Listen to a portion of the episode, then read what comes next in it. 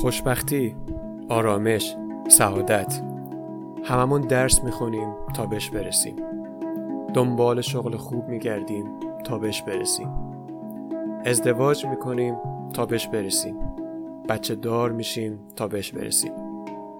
اما مرگ هم داره از راه می‌رسه ولی دغدغه رسیدن بهش هنوز رو دلمونه. حداقل چهار هزار ساله مکتبهای فکری مختلف دنبال فرمول خوشبختی و آرامشن. یعنی هنوز انسان راهش رو پیدا نکرده؟ سلام. من کاوه هستم و توی این اپیزود از جستجوی هشت سالم میگم.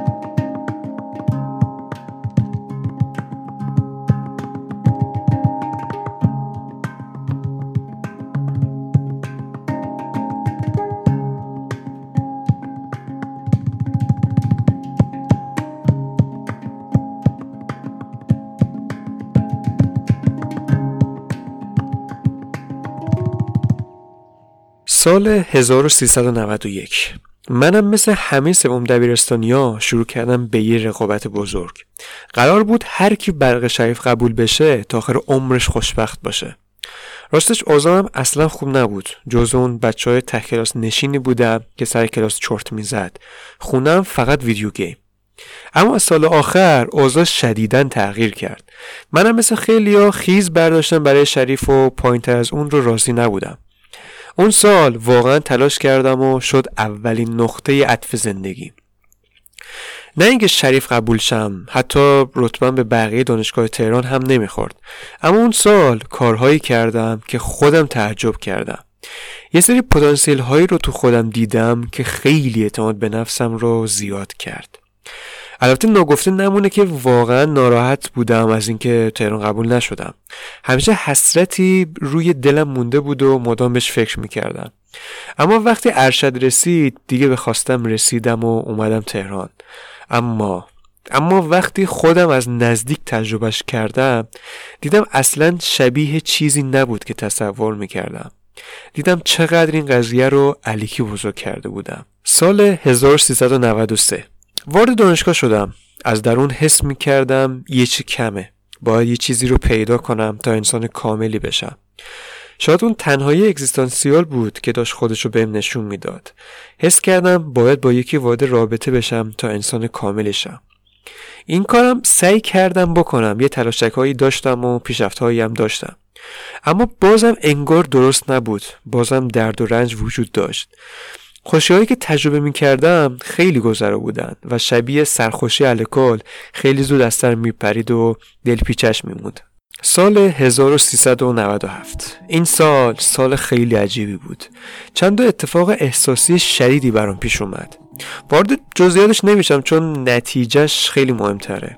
اون اتفاقا مثل یه سیلی منو از روزمرگی ها پرت کرد بیرون. انگار از نگاه سوم شخص شروع کردم به تحلیل همه چیز.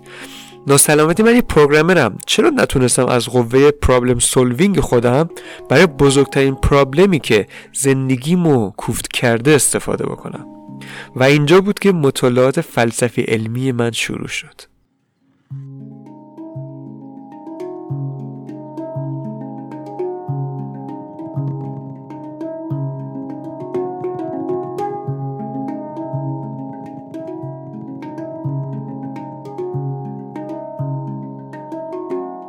دوست دارم اول برم سراغ ایده ژن خودخواه ریچارد دافکینگز با فرض درست بودن داستان فرگشت و تکامل یه سری ساید افکت رو روی ما می‌ذاره.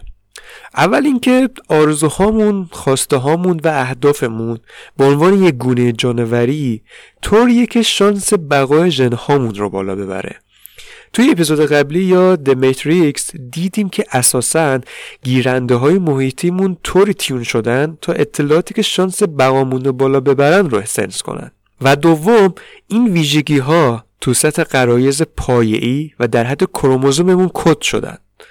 این چیزایی که میگم خیلی مسائل عمیق و غریبیه برای ما. به خصوص به خاطر فرهنگی که توش بزرگ شدیم. اگه این موارد رو حسی باهاشون مخالفی یا اصلا برات منطقی به نظر نمی‌رسه حتما پیشنهاد می‌کنم یکم بیشتر در مورد فرگشت بخونی. به خصوص کتاب ریچارد داوکینز که می‌تونه بهت کمک کنه مثلا. بیا بریم سراغ اروین یالوم. تا اینجا که سوادم می‌کشه همین غریزه بقا و ترس از مرگ نقش کلیدی توی فلسفه اگزیستانسیال و روان درمانیش داره. به وفور توی کتاب اروین یالوم این قضیه رو دیدم. خب از بخش قبلی این انتظار رو هم داشتیم. ژن‌ها علی‌القاعده می‌خوان زنده بمونن و فرصت تکثیر خودشون رو داشته باشن. بعید هم نیست که بزرگترین ترسامون هم حول مسئله بقا و زنده موندن شکل بگیره. اما وقتی توی این وادی داشتم گشت می‌زدم بازم بیشتر درمانهای کوتاه مدت دیدم. راهی پیدا نکردم که مشکل رو ریشه ای حل بکنه.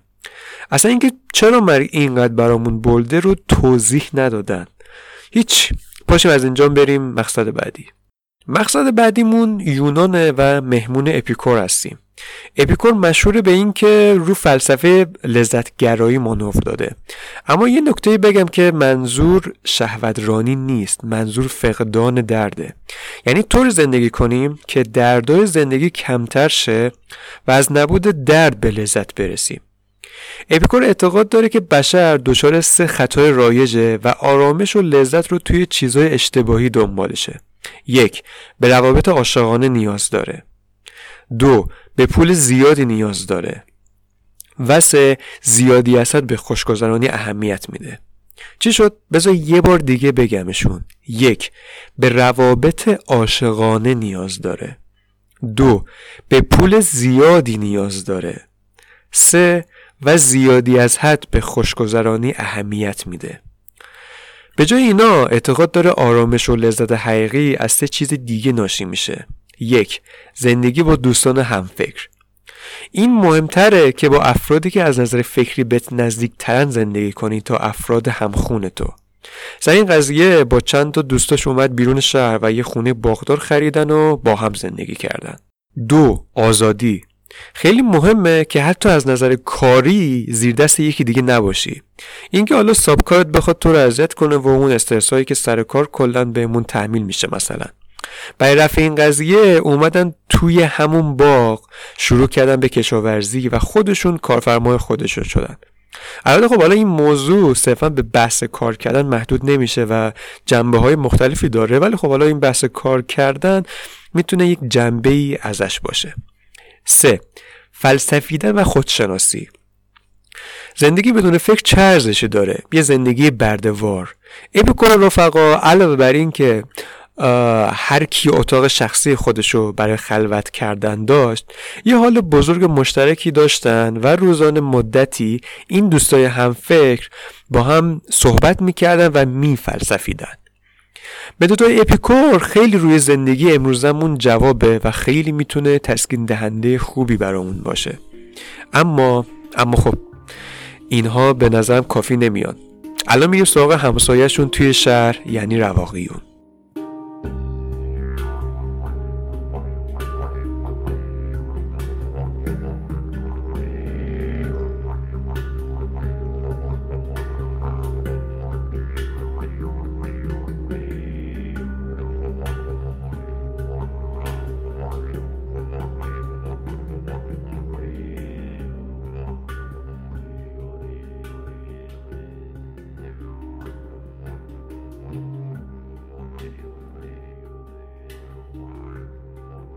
توی نگاه رواقیون طبیعت و سرنوشت تو کنترل الهی هست که دائم الپریوده یه بار باید حال می‌کنه و بهت حال میده. یه بار اصابش به هم میریزه و تو رو به فه میده. به همین سادگی.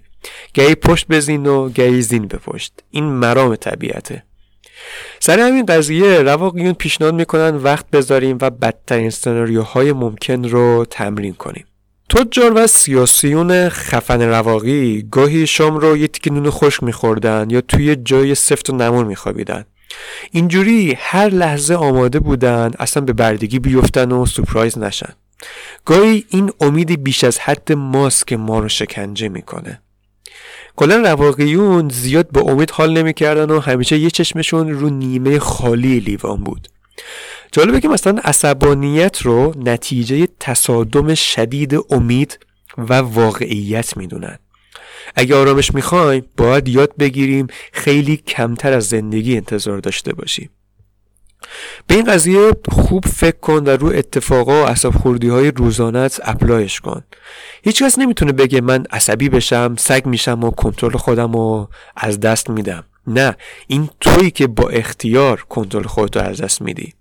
فقط کافی تصور کنی که جلوی یک شخص شعار و قدرتمندی که خیلی راحت می‌تونه تو خانوادت رو شکنجه شدیدی کنه. اصلا جرأت بالا بردن صدا تو جلو همچین آدمی داری؟ رواقیون یه تکنیک دیگه ای برای آرامش هم داشتن. اونا ستاره شناسای ماهری بودن. اونا ما رو به بررسی اجرام آسمانی دعوت می‌کردن. همه این مشکلات امید و ناامیدی هامون در مقایسه با عظمتی که می‌بینیم اصلا بزرگ نیستن. باز زلیخا گفتن و یوسف شنیدن شنیدن که بود مانندی دیدن. برای این درک این حرف برو مثلا مستند کازموس رو ببین تا بیشتر متوجه این تکنیکشون بشی. حالا قبل اینکه از پیش رواقیون هم پاشیم بریم اینم بگم که نگاهشون نسبت به طبیعت یکم شبیه بوداست و یکم شبیه نگاه فرگشتی. حالا بودا رو توضیح میدم به زودی اما داستان نگاه فرگشتی چیه؟ ریچارد دافکینگز توی یکی از کتاباش به تعجب داروین توی تحلیل زنبور دم اغربی اشاره می‌کنه. زنبور دم اغربی میاد شکارش رو که لار کرمی شکلیه فلج می‌کنه. دقیقا نیش, نیش سمیشو فرو می‌کنه توی سیستم عصبی مرکزی اون کرم. جونور زنده میمونه اما دیگه نمی‌تونه حرکت کنه. اینجاست که حالا زنبور شروع می‌کنه به تخم ریزی توی بدن کرم. وقتی که نوزادهای زنبور از تخم میان بیرون شروع می‌کنن به ذره ذره خوردن گوشت قربانی. اما بدبختی اینجاست که اون کرم هنوز می‌تونه درد رو حس کنه. ذره ذره درد خورده شدن رو می‌کشه اما هیچ کاری از دستش بر نمیاد. داروین اعصابش خورد بود که چرا خدا حداقل یک لطفی در حق اون کرم نکرد و راحتش نکرد از این شکنجه. اما خب اگه سر نیش زنبور اون کرم بمیره تا نوزاداش به دنیا بیان گوشت اون کرم شروع به فساد می‌کنه و دیگه سالم نیمونه اینجا بود که دافکینگز میاد و تحلیل خودشو میگه. طبیعت نه بیرحمه نه مهربون. طبیعت به طور بیرحمانه بیتفاوته نسبت به دردها و رنجهامون.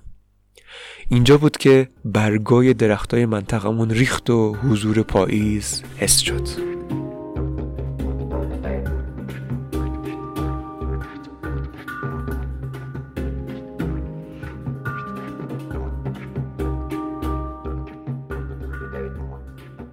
خب قبل اینکه بریم سراغ بودا باز دو تا مورد دیگه میمونه که بگم.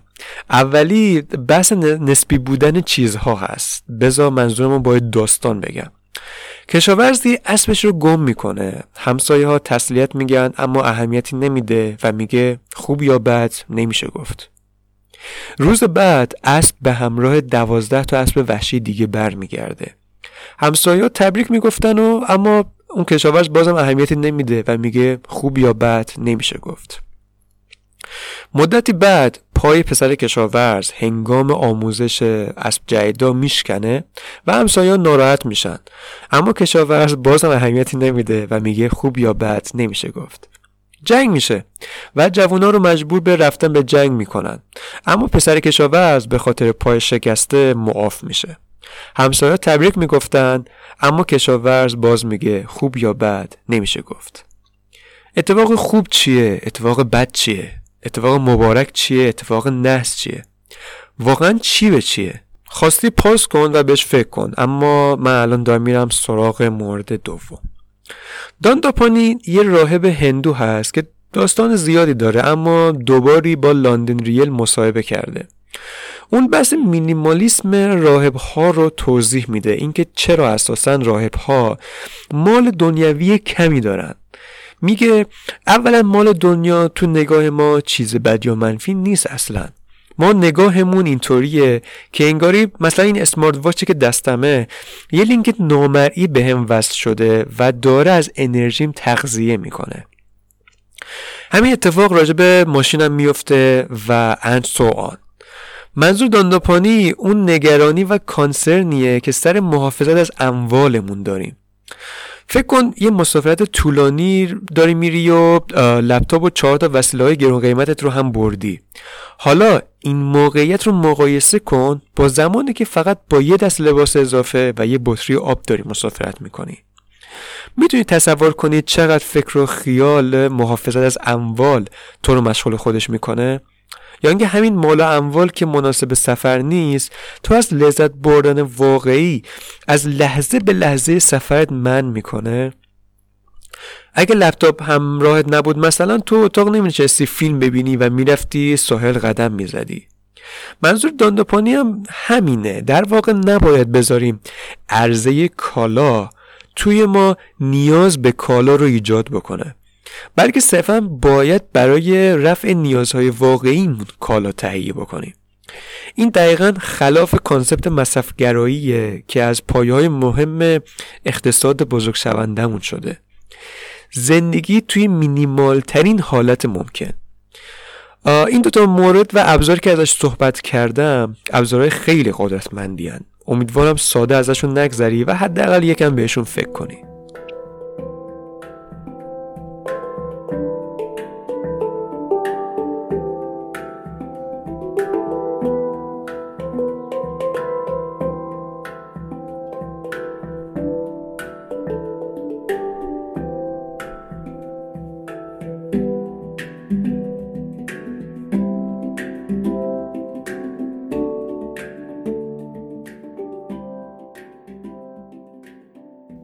غم مخور همه چیزهای خوشایند دستخوش تغییر، دگرگونی و از میان رفتن هستند. اینا جز آخرین صحبتهای بودای پیر قبل مردنش بود.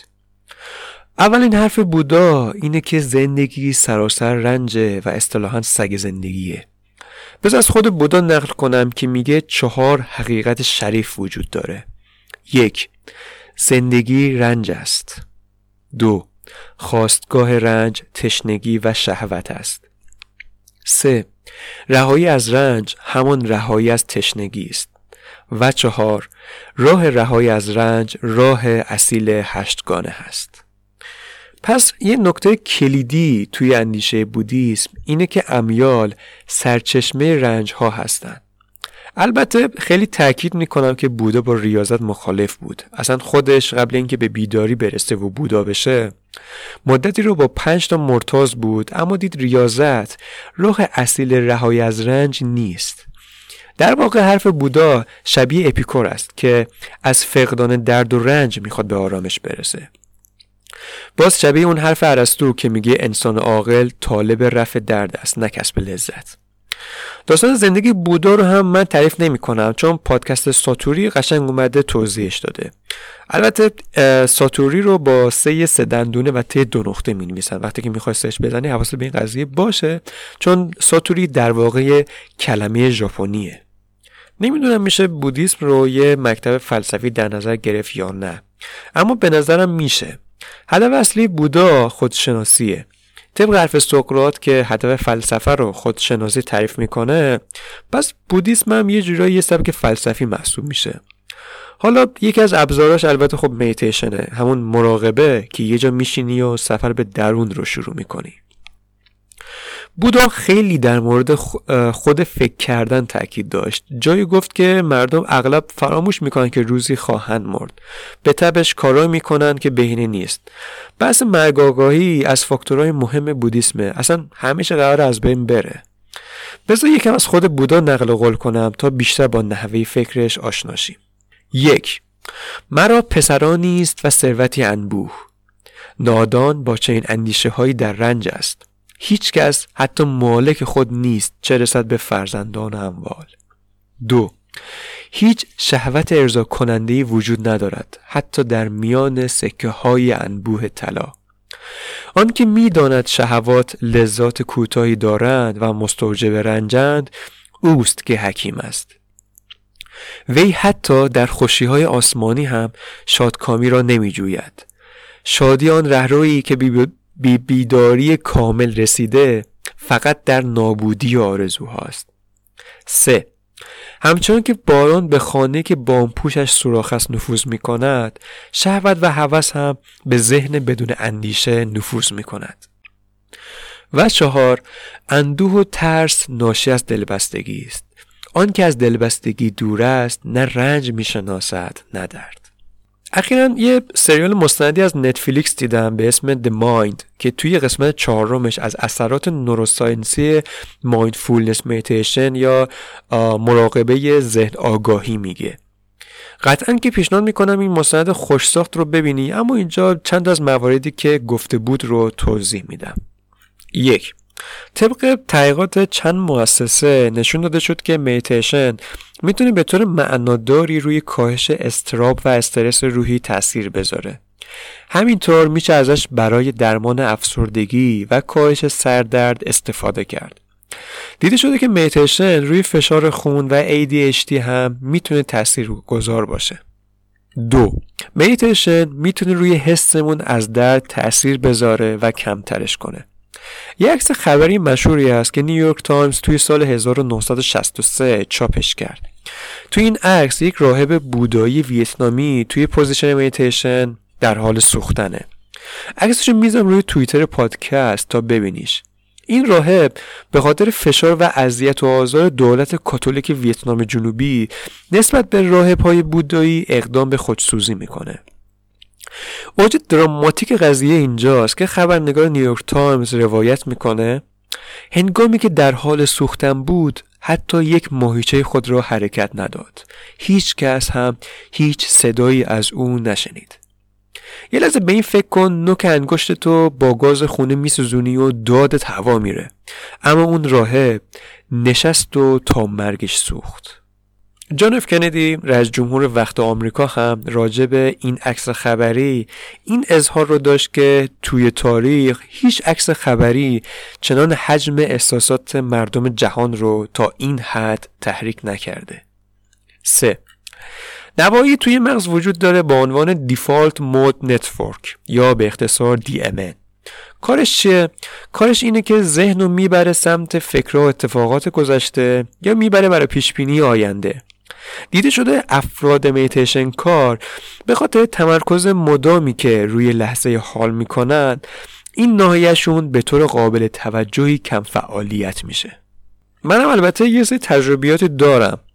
از وقتی که رشته رزمی نیرو رو شروع کردم کم کم تغییراتی توی من گذاشت. مثلا چیزی که بچه می‌گفتن نقطه جوشم خیلی بالا رفت. یا از این به بعد دیگه دقیقتر بدنم رو حس می‌کردم و تغییراتشون می‌دیدم. یه سری مواقع قبل اینکه تو فکر غرق شم و از اوورتینکینگ سردرد شم متوجه می شدم و ذهنم رو خالی می کردم. حتی یه موردی که هنوز خودم خوب درکش نکردم به طور جالبی تحمل سرمام خوب شد منی که آدم سرمایی بودم و خیلی راحت مریض می شدم شده پارسال توی دمای منفی 27 درجه با همون یه لباس رزمی و یه زیرپیرنی بدون مشکل کونوردی کردم البته الان چند ماهی که درس حسابی تمرین تنفسی نداشتم و متاسفانه همین الان صدا... که صدامو میشنوی سرما خوردم یکم. خب نتیجه این همه صحبتم از اول پادکست چی شد؟ خوشبختی یه حس درونیه و مستقل از بیرون. این تویی که این حس رو به وجود میاری و برای رسیدن بهش هیچ راهی جز of your mind نیست. تو باید کنترل ذهن تو به دست بگیری. اینو از این اپیزود به خاطر داشته باش که وقتی می‌تونی پروگرامر باشی چرا با کد دیفالتی که فرگشت برات نوشته می‌خوای بازی کنی؟ چرا خودتو آپگرید نمی کنی خب حالا این میتیشن رو چجوری میشه شروع کرد؟ بذار اصلا script کلا دیگه بذارم کنار و یکم فی‌البداهه بیشتر صحبت بکنم. اولین پیشنهادم نامنویسی در نزدیکترین صومعه به خونتونه. جدی چون این موضوع هم موضوع خیلی بزرگه. ببین ذهن مثل هر ماهیچه دیگه که توی بدن وجود داره در طول زمان و تمرین زیاده که قوی میشه.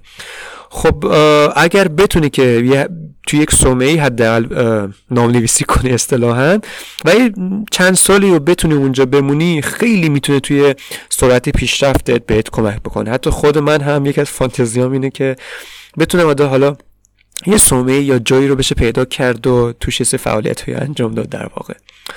حالا راه ساده تری هم برای شروع خب میشه گفت هست. یه راه دیگه اینه که یه سری اپای اندرویدی هست مثل کام و Headspace که روی Google Play هم الان هست و جزو دو تا app حالا پرطرفدار میتیشن اما خب حالا چیزی که ممکنه توی این app ا تو رو اذیت بکنه اون feature های خریدنیه. یعنی اون باید subscribe بکنید تا همین feature ش unlock بشه.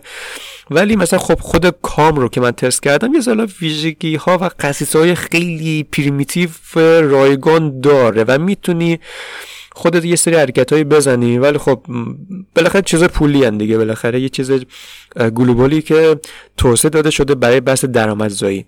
یه راه سومی هم هست بخصوص برای ما ایرانی ها. البته خب خیلی مهمه که تویی که داری این پادکست رو میشنوی کجا ساکن هستی. اگه مثلا تهرانی که خب خب کار خیلی راحت. یا شهرهایی مثل حالا خود شیراز به طور خاص یا خود اصفهان یا مثلا توی گیلانی که من هستم مثلا خب رشت یا لایجان رنگودینا یه سری باشگاهی هست که رشته رزمی نیرو توش تدریس میشه که حالا من یه اشاره هم که کرده بودم من یه بیش از یک سالیه که به این رشته مشغول شدم. این رشته که حالا شاید توی اپیزود بعدی یه اپیزود رو بهش اختصاص بدم چون چیز واقعا بزرگیه. یعنی حالا اسم من یک دفاع شخصی محسوب میشه که حالا یه سری خب تکنیکایی هم داری دیگه علل قاعده. دفاع شخصی بدون اسلحه البته. اما core اصلی این رشته تمریناتی با عنوان تمرینات تنفسی که نوعی میتیشن است. ببین البته اینم بگم که میتیشن یه خانواده خیلی بزرگیه. یعنی مثل چجوری بگم مثل concept ورزش کردن میمونه. تو ورزش تو سالن داری ورزش مثلا فضای باز داری ورزش دو میدانی داری ورزش با توپ داری ورزش بی توپ داری و و و. میتیشن یه خانواده خیلی بزرگ از یک سری همین تمریناتیه که منجب مراقبه میشه. حالا یه گروهشون تمرینات تنفسی اصطلاحا یعنی با تمرکز روی بحث تنفس و غیره حالا یه سری کارایی رو انجام میدن. خب همونطور که گفتم توی سراسر کشور تا حدی تقریبا چون خب ممکنه همه شهر و همه استان نباشه حالا من تا اونجا که اخیرا چک کردم رو داشتم می‌گفتم. یه سری باشگاهی داره که توی میگم این رشته به طور خاص مرکزش همین تمرینات تنفسیه. حالا خب برای اینکه به این تمرین تنفسی برسی نیاز داره که مثلا در وهله اول بدنت رو قوی بکنی و upgrade ش بکنی اصطلاحا. و خب هم از نظر فیتنس می‌تونه کمک بکنه و همین که همونطور که گفتم یک سبک دفاع شخصی محسوب میشه و غیره و غیره. حالا این هم یکی از option ات می‌تونه باشه که این به نظر من از اون app شاید بهتر باشه قطعا بهتر هست و یه چیزی شاید بشه گفت قبل اون صومعه چون خب خوبی باشگاه اینه که سه یک ساعت خاصی باید بری باشگاه و با چند نفر دیگه زیر نظر استاد که دکتر چک می‌کنه یه سری تمریناتی رو انجام میدی. البته خب حالا توی زمانی که این اپیزود ضبط میشه تازه داره فاز دوم همهگیری کرونا شروع میشه. توی مهر هستیم. ولی خب خوبی حالا این قضیه اینه که نیرو یه سری کلاس آنلاینش رو شروع کرده. یعنی یه سری از اساتید به صورت آنلاین کلاس ها شروع کردن که شاید بشه گفت که از هیچی بهتر باشه. چون معلوم نیست که این کرونا قرار در واقع تا کی بره از دستش اجرایی یکم خلاص شیم. عبارت اصطلاحا خب این اپیزود هم تموم شد. چیزایی که تو این اپیزود گفتم یه جورایی می‌تونم بگم که بزرگترین میراث من تا الانه. یعنی این همه سالها این همه کتابایی که خوندم مستندایی که دیدم پادکست هایی که شنیدم و و و و این همه چیزایی که تا الان دیدی و احتمالا خواهی دید همشون به خاطر همین قضیه بود. یعنی برای من چون خیلی مهم بود که پیدا کنم واقعا. یعنی هم معنی دنیا و زندگی رو بفهمم. همین که کجاشم و همین که خب بالاخره آرامش و این خوشبختی رو چجوری دقیقا میشه پیدا کرد. مرسی که تا الان و تا اینجا گوش دادی. این پادکست رو افرادی که این مطالب کل مطالب این پادکست در واقع برشون دغدغه هست رو لطفا معرفی بکنین. بزرگترین ساپورتت می‌تونه از این پادکست باشه. و این اپیزود رو به طور خاص به به کسایی که دوستشون داری و می‌خوای که دور زندگیشون درد کمتری داشته باشن باشون شیر کن و بذار اونها هم یه سری نکات این پادکست رو بشنون شاید بهشون بیشتر کمک بکنه. تا اپیزود بعدی.